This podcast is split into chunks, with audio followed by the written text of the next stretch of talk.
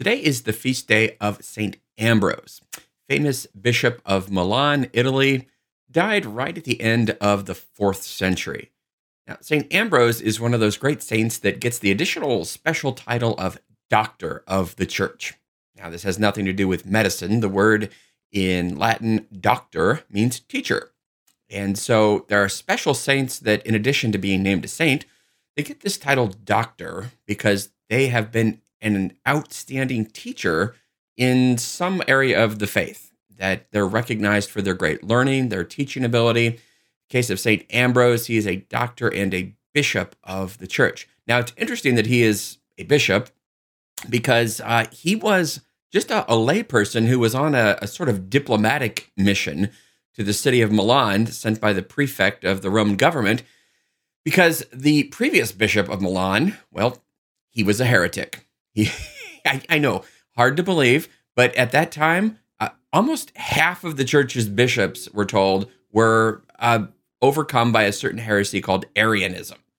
This was largely settled at the Council of Nicaea uh, that Jesus was, in fact, well, God and man, fully God, fully man. Um, it caused such a, a, ruckus at the Council of Nicaea that uh, Santa Claus, St. Nicholas, who we celebrated yesterday, actually punched the heretic Arius in the face, for which we're told Santa Claus got sent to jail. Fortunately, Santa got out, and uh, Arius on the naughty list, and uh, those who profess that Jesus is true God, true man on the nice list. Well, at the time of Ambrose, this heresy was still kind of going around. There were lots of Arian bishops even teaching heresy. Uh, Ambrose went to settle a dispute because the Arian bishop had died, and the people, well, they were a little sick of heresy. And so Ambrose goes to ostensibly settle a, a political problem. If there's heresy, it means that the church is not uniting the good Roman citizens, as the, the church should by this time. And so there's a political problem. Ambrose just goes to try to make peace, settle things down. But the, the people are so starved for the Orthodox right teaching that after Ambrose comes, a, a little boy supposedly cried out, Ambrose for bishop. Well, just one problem Ambrose wasn't even a Christian. He, he was a catechumen, so he wasn't even baptized yet. But the people are so starved for the faith that when they hear it, they're like, Ambrose for bishop. And all the people apparently joined in. And so Ambrose is he's baptized first. Good to get that out of the way. So now he's actually Christian.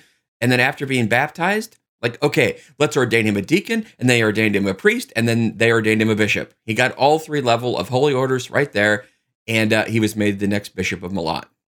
Sometimes that's how things worked in the uh, the earlier days in the church. So Ambrose becomes Ambrose becomes bishop of Milan, and he continues to teach the Orthodox faith.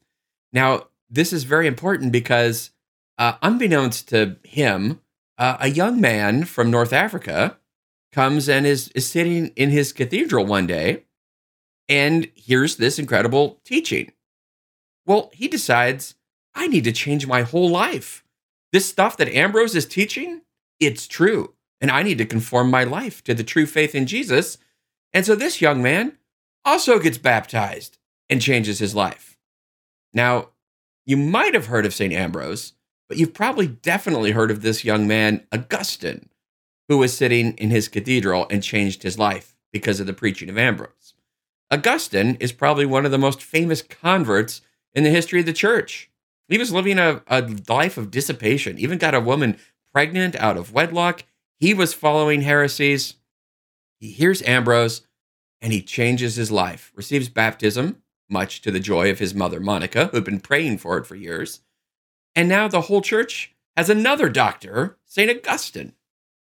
Imagine if Ambrose hadn't done all the work to learn the faith, and then if he didn't preach it and teach it. Sometimes we hear that, oh, well, no one becomes Catholic because of, you know, just intellectual arguments. Well, Ambrose did. Ambrose converted the entire city of Milan because of his eloquent teaching of the faith, and eventually converted St. Augustine because of his eloquent teaching. Look how important it really is that we know the faith. Heresy has real consequences. Ambrose came, put an end not only to heresy, but gave birth to the true faith in Milan that converted Augustine and ultimately converted most of Europe eventually. How about that? So, do you think it's important you know the faith? Yeah, it is. Because you never know when you're going to be the Ambrose to an Augustine who God will send you. It wasn't anything flashy Ambrose was doing. He was just preaching the true faith. But he knew it and he taught it. Hopefully, the same can be said for us. Learn your faith well, teach it. You never know when God might send you the next Augustine. So go out today and be a good Ambrose. God bless you.